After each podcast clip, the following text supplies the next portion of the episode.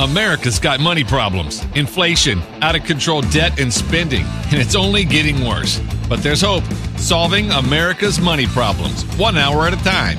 It's time for Good Money with Tho Bishop. Good morning. This is Good Money with Tho Bishop. Is the product of the Mises Institute, dot org. Mises.org is where you can find more content like you will get here on this show.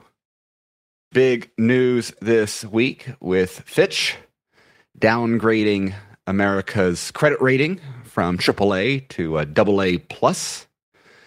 Uh, the reasons given, not a particular big surprise, particularly for listening to shows like this. Uh, runaway spending, and I, I particularly like the concerns over political brinksmanship, a, a degrade in. Uh, or rising concerns about how America politically deals with these issues, uh, which is seems kind of uh, considering that it is the the political brinksmanship that creates the only opportunities for there to be very serious conversations about uh, America's unsustainable debt levels uh, seems seems interesting.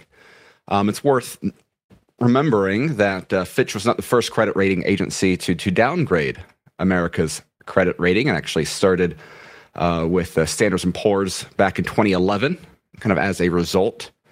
Um, in, in, response to the first time the debt ceiling became one of the big political brouhahas in D.C. Um,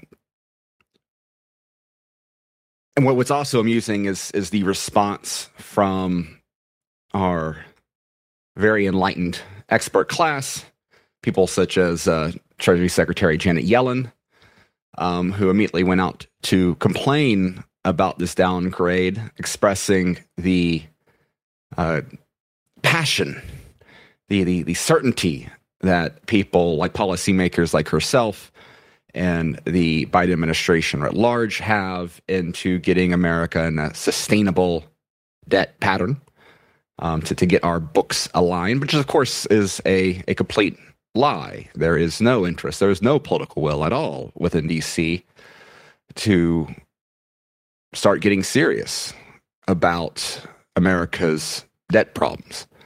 Um, our spending has been on an unsustainable path since far before um, even the 2011 battle over the ceiling then. And there is no serious plan on the table to deal with the real underlying factors here. Uh, entitlement programs, um, which, which, are not even fully baked into this puzzle, right? With the with the various future liabilities not included into current debt levels. Uh, you know, any attempt to make even minor tweaks at the edges results in campaign propaganda of throwing grandma off the cliff. Um, any serious conversations about reining in, slicing and dicing some of the more serious aspects of the administrative state that hamper the productive capacity of the country, uh, creates all sorts of great saber rattling from those vowing their seriousness on these physical issues. And this goes to America's and really the world's much larger problem, which is this fundamental dynamic of economic denialism, the sort of viewpoint that ultimately economic outcomes are a measure of political will. They have very little to do with economizing. Uh, these conversations of trade offs and the like. Uh, the reason why there is no real interest in these conversations within Washington is um, a topic that came up last week during Mises University, our week long program, which was a lot of fun to uh, share a little bit with you guys last week on this show. Uh, but uh, one of our economists, Dr. Karl Friedrich Israel, uh, who is a economics professor in Angers, France. Um, he had a great lecture last week about central bank policy and inequality, kind of highlighting the ways in which uh, modern monetary policy has significantly increased uh, the wealth to income ratio, which means that uh, you know kind of income rates, the, the the amount that you must work in order to sort of achieve certain wealth dynamics within a country, which has all sorts of interesting consequences in terms of uh, intergenerational economic relationships and the like. But he talked about this aspect of collective corruption that the elites in the West right now, who are the ones that hold the reins of power, that get to make these political decisions on how we handle government budgets or you know, national policies on credit and finance, they are the ones that are benefiting from this expansion of wealth through investments and the like. And it is those outside of power that are really bearing the brunt of these consequences. And the same dynamic of collective corruption goes directly to what is fueling this underlying problem with our runaway spending. The politicians, the bureaucrats that rely upon their employment of the politicians, um, you know, they are perfectly fine. They are well taken care of by making promises that future generations must pay for. And so this downgrade has been attacked by Washington critics as being arbitrary, being reliant upon, uh, I believe Janet Yellen's word was outdated data and the like, which is funny because the the data being outdated, it's it's even worse now than than you know what what the time frame that she's talking about. Um,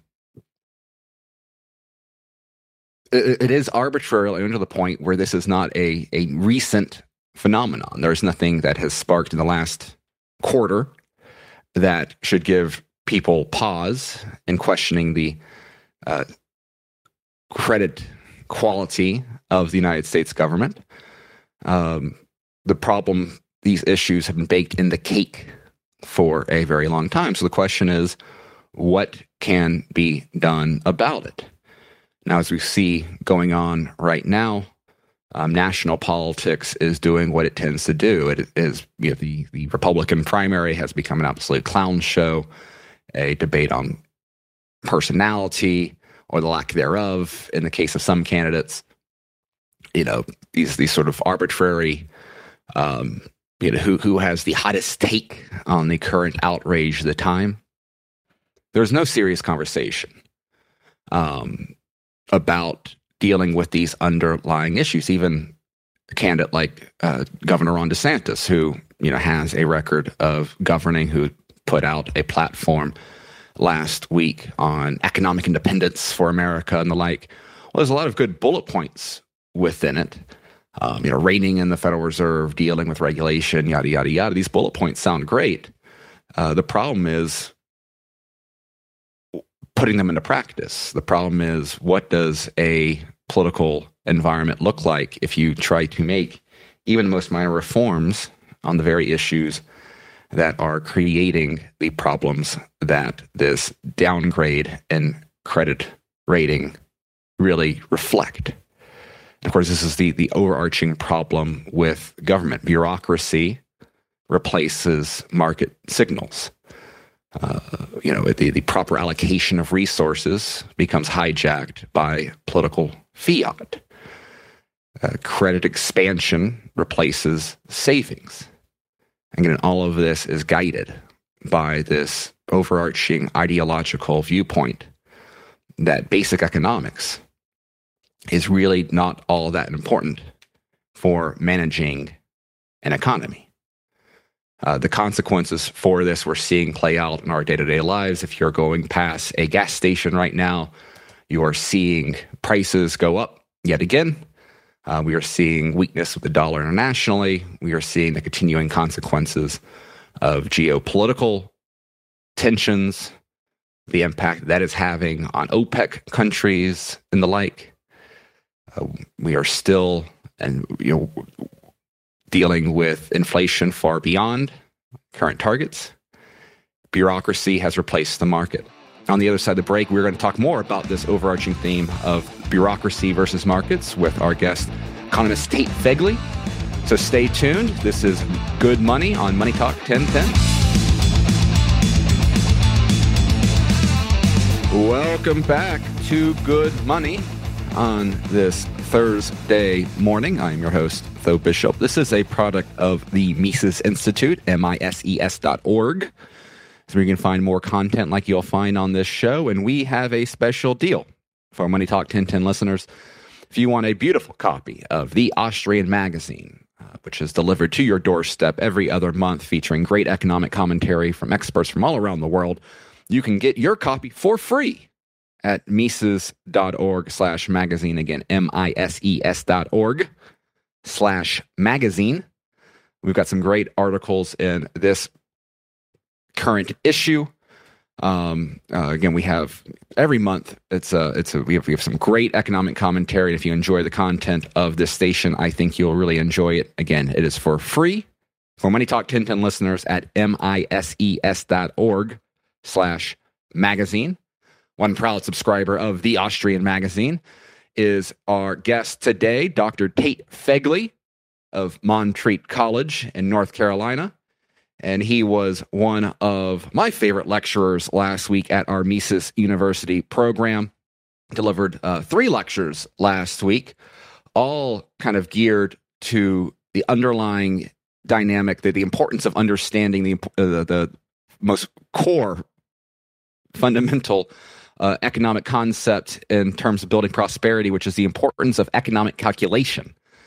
Um, his lectures focused on uh, policing and uh, economic calculation, bureaucracy the, of the police state, um, the bureaucrats in the deep state, which we'll certainly be talking about today, and also whether big data and AI can solve the socialist calculation problem um, which is a, a, very fascinating topic on on a, one of those issues that uh, seems to be sort of recycled um, by generation. Um, but so, Tate, before we start, how are you doing this morning? Oh, I'm having a wonderful morning. It's a bit rainy here, but um, yeah, things are looking up. Excellent, excellent. Well, Tate, uh, your, your lecture got some some good reviews in the YouTube comments. Usually not great uh, to to look at the YouTube comments always, but yeah, I'm glad to hear it. It was a real pleasure and a privilege to uh, be invited to speak at Mises University. So I was able to give three talks, as Tho mentioned. One called uh, "The Political Economy of Policing," the title of my dissertation, and uh, yeah, distilling that down into 45 minutes. Uh, basically, it was a comparative institutional analysis of private security and government policing. Uh, why do we observe these differences between them? Uh, heavily focused on these issues of trade-offs in how policing is provided. So you hear, for example, Ben Franklin talk about this trade-off between liberty and security, where I guess I see the, the trade-off more properly conceived as a trade-off between uh, convenience or dignity and security applying this to uh, the TSA, for example, where there's this apparent trade off between uh, the dignity of travelers and uh, security, and saying like, even if TSA agents had our best interests at heart, uh, without uh, the institutions of private property and voluntary exchange and competition, uh, they can't know what this optimal trade off is um, between convenience and dignity and security. Uh, we can only know that through competition. Uh, so apply this to uh, different issues like the use of force. Uh, bringing up this example of, of Starbucks getting in trouble a few years ago for ejecting two men from a Starbucks for not buying anything and uh, not leaving either. And this tended, this seemed to be an entrepreneurial error for Starbucks, even though they followed all the rules uh, these men were trespassing.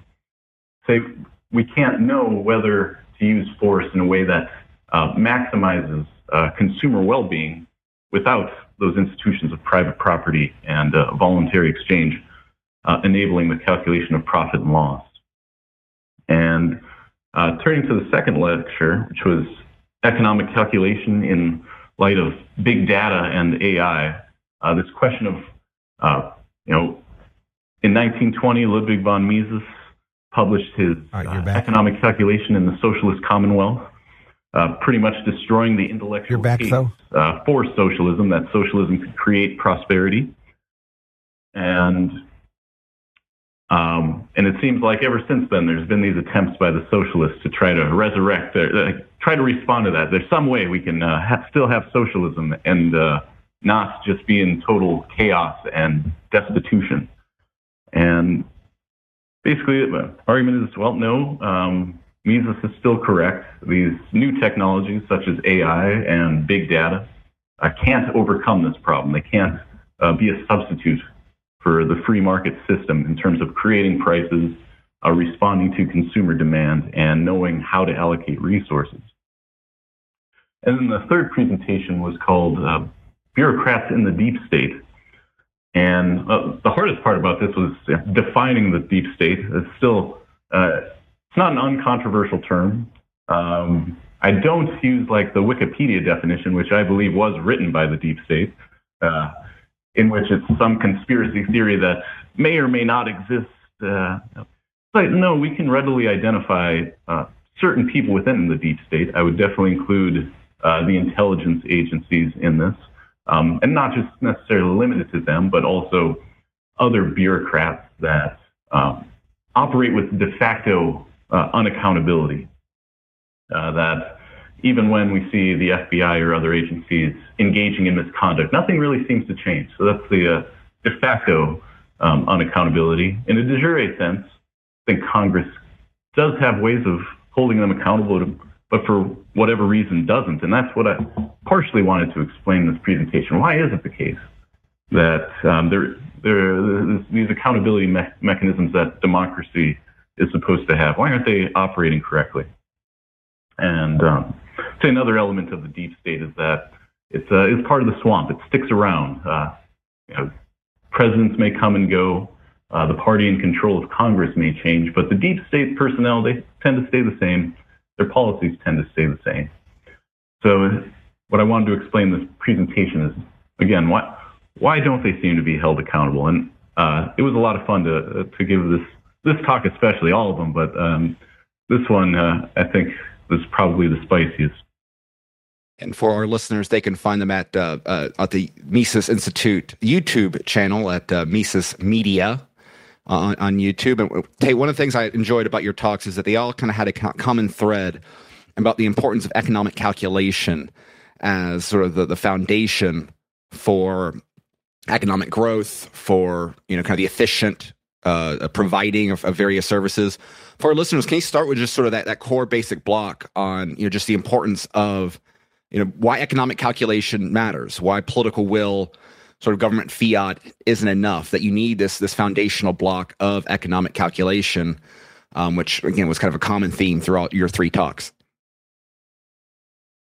Yeah, I hope I didn't sound too much like a broken record, but yeah, just like uh, C.S. Lewis, how he sees uh, Christianity, the light by which he sees everything else. It feels as though, in terms of economic analysis, economic calculation is the light by which I see everything. And so, what is economic calculation? It's at its basis profit and loss calculation. Um, in a socialist system, starting from that starting point, there's no private property, and so there's no exchange. Um, if we're talking about the factors of production, factories, uh, farms, mines, all these things to, that we use to ultimately create uh, consumer goods. In order to be able to for an entrepreneur to be able to calculate his cost of production, there have to be prices for these things. And so when you have a central planner who uh, is in charge of all of them, that there's no private property as um, Marx wanted, then there's no exchange, so there's no price formation. And so when the central planner I mean, the central planner can decide to use uh, these producer goods, these capital goods in certain ways to create certain consumer outputs, but without any common unit, without being able to use money prices, all the information available to central planner is, okay, we have these physical resources that we can use to produce things. We chose to produce these consumer goods. Uh, did we allocate resources to more highly valued uses? And the central planner is just completely in the dark has no idea whether he did a good job uh, according to what consumers desire. And this doesn't only apply to a, a, fully socialist system, but to any government run enterprise. So, including police, think about a, a government police department. Uh, they are run bureaucratically. This is Mises' term for an organization that can't engage in uh, profit and loss calculation because I mean they have revenue. Uh, police departments, or cities tax us. The tax money goes to these police departments. They produce outputs, but there's no, this, there's this lack of connection between uh, what they produce and whether consumers actually want it. Consumers aren't able to demonstrate uh, through voluntarily buying policing services that they prefer what police departments produce compared to alternative uses of those resources. And so, uh, even if we assume that police departments, police officers are fully well intentioned, um, from a consumer well being standpoint, they don't know exactly how to allocate resources to their most highly valued uses. And so they have to find some other way to do this. So, from this basis, we can uh, explain how, when we see police departments doing certain activities that are very different from uh, security bought on the market, this is the reason why. And uh, it's just full of applications. Through the deep state is also fully cut off from consumer feedback. Um, and so I'd say this is a necessary input in the uh, chicanery we see from uh, agents of the intelligence agencies and uh, the FBI and the Department of Justice. Um, so, like I said, even if we consider the best of intentions on their part, they still don't know how to allocate resources in the most satisfying way for consumers. But when we don't assume the best of intentions on their part like that, uh, we can begin to see the real abuse that we do see.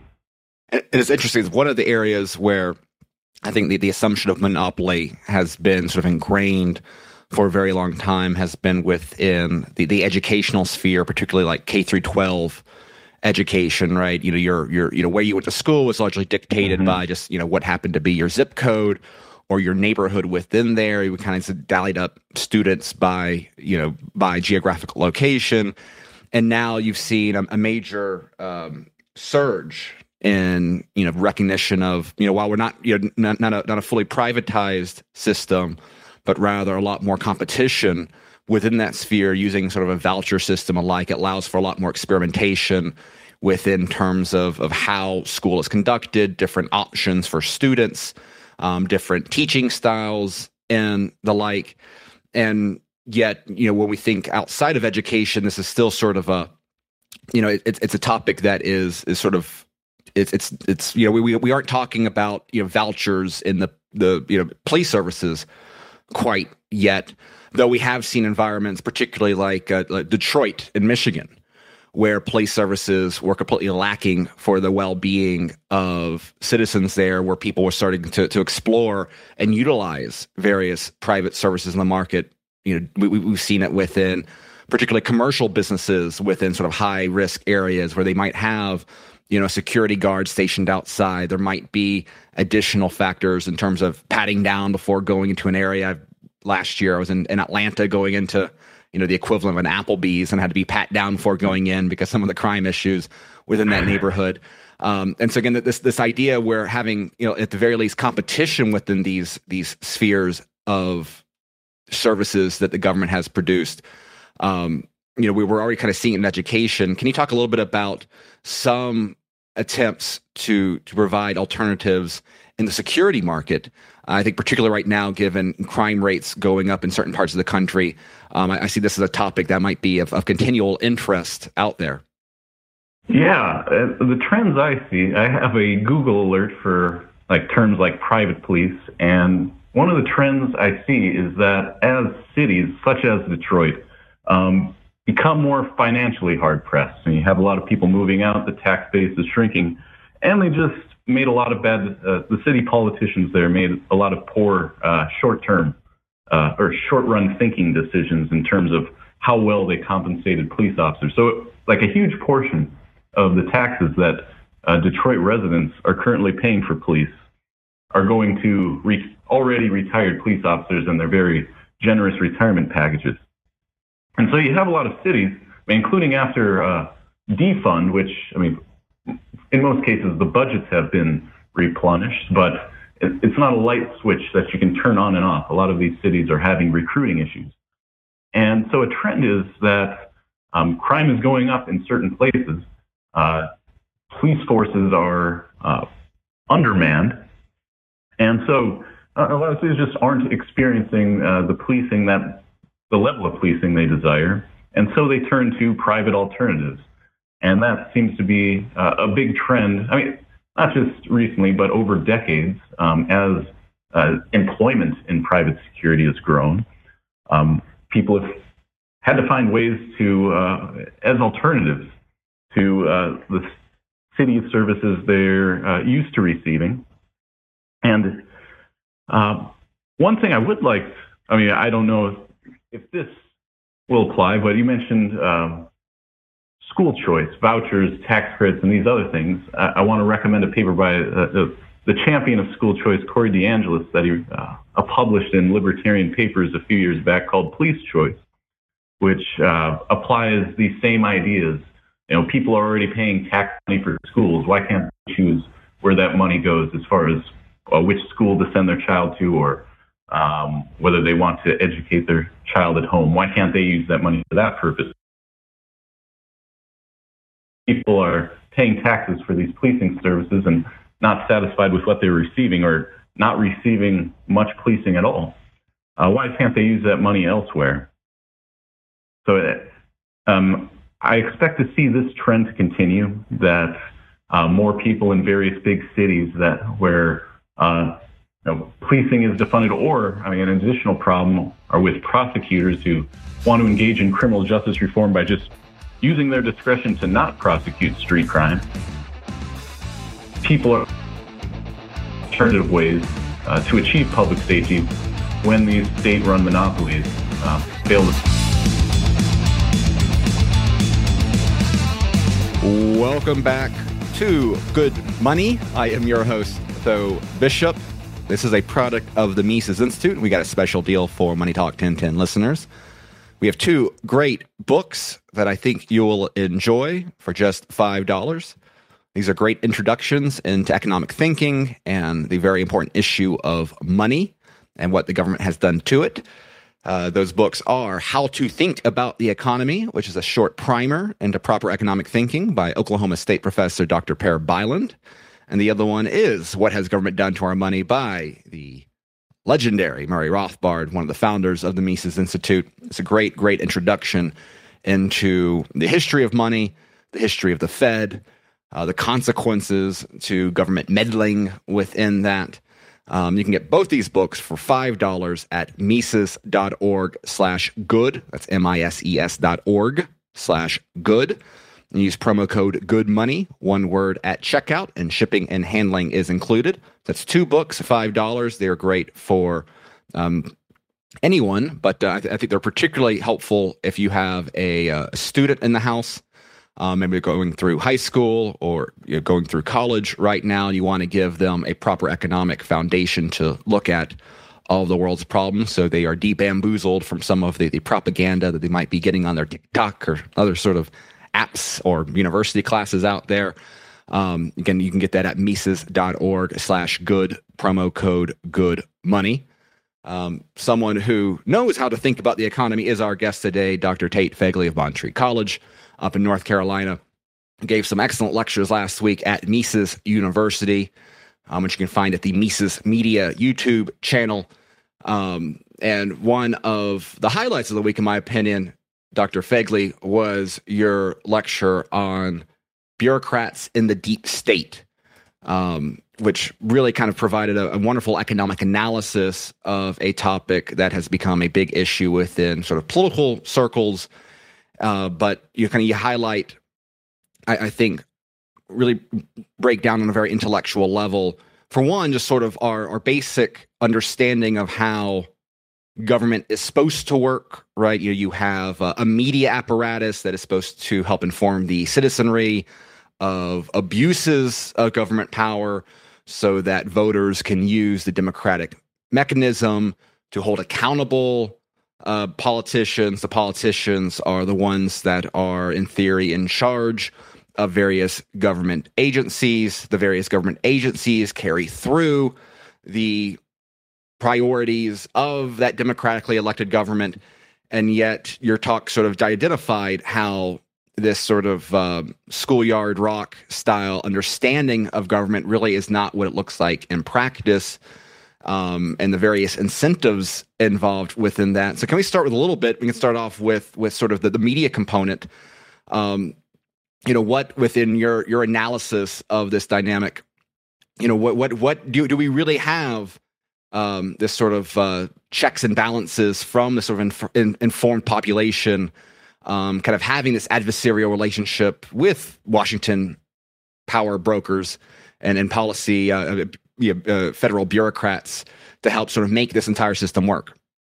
Yeah, it's interesting you mentioned uh, these ideas about the media, this uh, the fourth estate, keeping the public informed about what's going on in government, what politicians and bureaucrats are doing. And as I've looked into this issue, I feel like I really have to change um, how I conceptualize the media, even what uh, consumers want from it. I'm surprised that a lot of these uh, legacy media outlets still have any audience at all, um, if what they actually want is accurate information. But I mean, when you just dig down on them, you look at, say, the big networks like MSNBC and CNN. Um, one thing I point out in how the deep state influences what is broadcasted to people is just uh, how much they insert themselves, their own personnel, uh, into these networks. I showed one image uh, that I borrowed from Matt Taibbi of just you know a block of 16 talking heads at MSNBC, uh, all re- supposedly retired from uh, the CIA, the FBI, the U.S. Army, the Department of Justice. Uh, and, and it's not just MSNBC, it's at CNN, and not only at the legacy media outlets of you know, print and uh, TV uh, journalism, but also within social media. Um, as we're I mean, just learning how deep the rabbit hole goes in terms of how various intelligence agencies have influenced big social media networks like Twitter and uh, Facebook, as well as Google itself. Google has over um, 100 employees former CIA, FBI, et cetera, um, in making decisions about their content policy. So they really want to put this chokehold over the information available to people. And I think this explains why when you, you know, actually watch these uh, shows, you see just a, a real um, unified message that's hardly ever critical of, say, things like U.S. foreign policy or even U.S. domestic policy on things like uh, public health and responses to COVID, among many other things.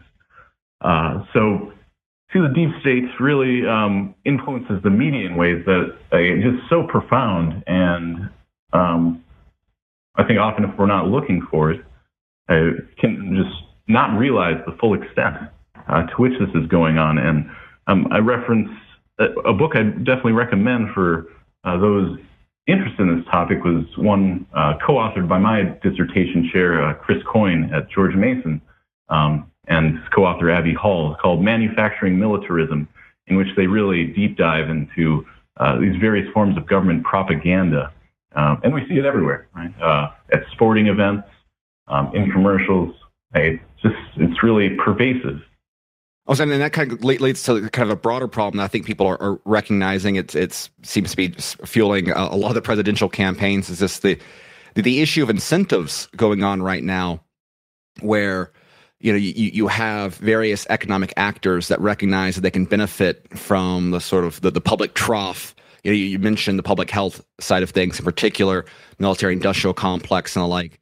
That again, without the ability to to calculate really, you know how um, how these these goods and services are provided out there.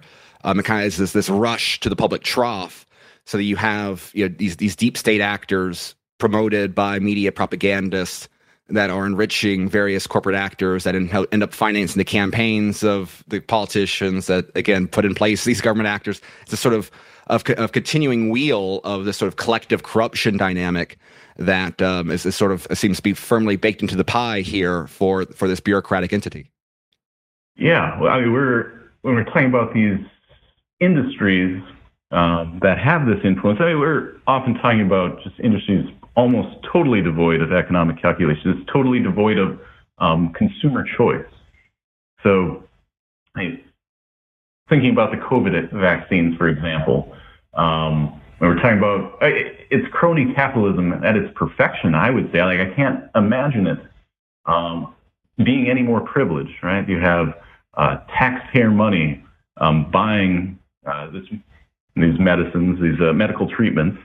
Um, you have a regulatory agencies that are pushing them, recommending everyone get them, uh, completely foregoing the normal uh, safety protocols.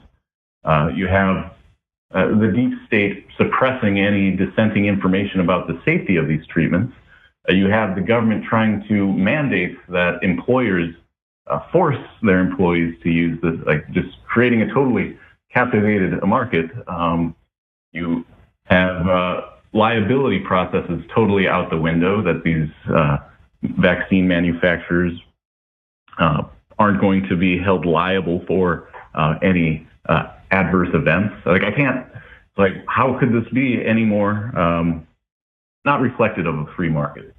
And also not just you know medicine, but also uh, the military-industrial complex often being the ones financing these campaigns or even paying for ad space, which was always curious to me. It was a bit of a mystery. Why do we have like the uh, uh, Northrop Grumman uh, military bowl? Why are they sponsoring bowls? They don't sell things to consumers. And really, I think it's to uh, provide ad revenue to these news networks and get this favorable coverage to not have um, many critical voices of, say, uh, foreign adventurism in Ukraine and Syria and all the other uh, places. So, yeah, in this case, I, I, almost would treat media and paying for ad, ad space and airtime as a productive input into rent seeking transferring wealth from the taxpayer to whatever favored interest we're talking about. Um, so it's not, I mean, obviously they can calculate their own profit and loss. They get revenue from the government. They can say, oh, this is what it costs us to, uh, you know, in terms of campaign contributions. Here are costs in terms of uh, buying ad space. But it's not economic, it's not profit in the sense of, of the economic sense of what consumers want. Uh, just like you know, a bank robber can say, "I have these costs. Um, I pay a getaway driver. I have these burglar tools." I so a, a bank robber burglar can calculate their costs. They can see what revenue they have from what they've stolen, but uh, don't confuse this with profit and loss in the economic sense. Like they might personally profit, but it's not profit in the sense of allocating resources to more highly valued uses. Uh, so yeah, in, when we're talking about uh, these cronies, it's devoid of economic profit and loss. They're not allocating resources. They might be making money, but it's not through uh, providing things that consumers voluntarily want to buy. And of course, it's you also get this dynamic where a demand for certain services ends up creating a dynamic where the entities that profit from it uh, uh create more demand there's a fun story today, the New York Times, about how an FBI investigation into the use of a, a, a controversial spy tool um, from a company that uh, the Biden administration put on a, on a blacklist um, recently. Uh, after this this thorough FBI investigation, surprise, surprise, the FBI found that it was the FBI using using this spy tool. And of course, we've seen, as you mentioned in your your lecture, um, you know this this sort of um, manufacturing of uh, crises to help justify um, enlarging the budgets of some of these agencies. You know, again, this goes goes to that economic calculation issue. If you if you can't use market prices, you have to find all these other sort of political measures to help you know kind of let the let the head of the FBI go to Washington policymakers and say, oh, we need a larger budget because look at how much we're doing, or we need a larger budget because look at what we can't do right now it creates this dynamic. And I, I think out there you see a lot of frustration with libertarianism politically because people are kind of associating it with kind of the freedom to do all sorts of crazy things. Ultimately, though, reducing the state is the best way to, to have more economic calculation guiding these things. And I think anyone interested in this topic will find a lot of great wisdom from your lectures at the Mises Media YouTube page. Thank you for joining us today, Tate. Always a pleasure to chat. Join us on the other side of the break. We're going to talk about football economics in the recent FSU brouhaha here on Money Talk 1010. Welcome back to the final segment of Good Money. I am your host, Tho Bishop. This is a product of the Mises Institute, M-I-S-E-S dot org is where you can find more content like you get on this show. You got a great front page on tap today. Um, article by Lipton Matthews, who's a, a great uh, Jamaican economic commentator on real progress versus the progressives. We've got a, a great article on the British healthcare system, um, which uh, more resembles a status cult than advanced healthcare by uh, Jess Gill, who is a young Brit um, who was at Mises U last week. It was great, great meeting her in person. Um, some other great articles there. Again, you can find this content at the Mises Wire, which is the front page of the Mises Institute website. You can also find all sorts of great economic resources. Um, you know, we have a whole library of free books, audio books, podcasts, videos, tons and tons of written material, and so much more if you are interested in diving deep on your own to uh, to better understand economics, history, the social sciences more broadly, and you can find that at Mises.org. Um, I wanted to end the show with a favorite topic of mine, which is the economics of sports, and particularly that of college football. Um, there were some big headlines yesterday from FSU, where uh, there was the, the, a board of governors meeting dealing with the crisis of uh, FSU sports funding, um, which all dates back to a TV deal that the ACC made in 26, uh, 2016 dealing with uh, their television rights and how the that 20 year contract has, let's just say, not aged particularly well. Um, FSU now finds itself in a hole of they're projecting $30 million to rival programs like uh, UF and others um, as a result of their of the SEC and the Big Ten getting big fancy new contracts and the like, while the ACC is still stuck in this 20 year deal that everyone signed off on in the conference um, a, a, decade ago. And I, I, think this is interesting. Last week we talked a little bit about the uh, Hollywood strikes going on and the way that technology changes and viewing patterns have um, you know made some real disruptive dynamics within that industry that organized labor is trying to work out there. And it's kind of an, it's an interesting dynamic similar here, where um, you know this this sort of gold rush for TV rights, which kind of in some part plays back to this, right? Sports media and to a certain extent live news events. These are the sort of the, the remaining pillars of the, the pure TV watching experience, the, the experience that is immune from streaming services and binge watching and Netflix and Hulu and the like. Um, it was interesting. My, my wife and I are going through an X Files binge right now. And so I like going to, after I watch a, an episode, looking at um, some of the reviews, some of the episodes from the 90s, and you can kind of see the TV ratings. And like your average X File uh, debut when it came on Fox in the early 90s dominates any recent similar sort of scripted show on place now. I almost, almost doubles, you know, like Blue Bloods or something like that on on CBS gets in uh, today. And again, this reflects this change of consumer habits. And so you'd think that this, and this has helped fuel this massive rise in sports TV contracts, which the NFL um, being the the kingpin of taking advantage of this dynamic in their own right.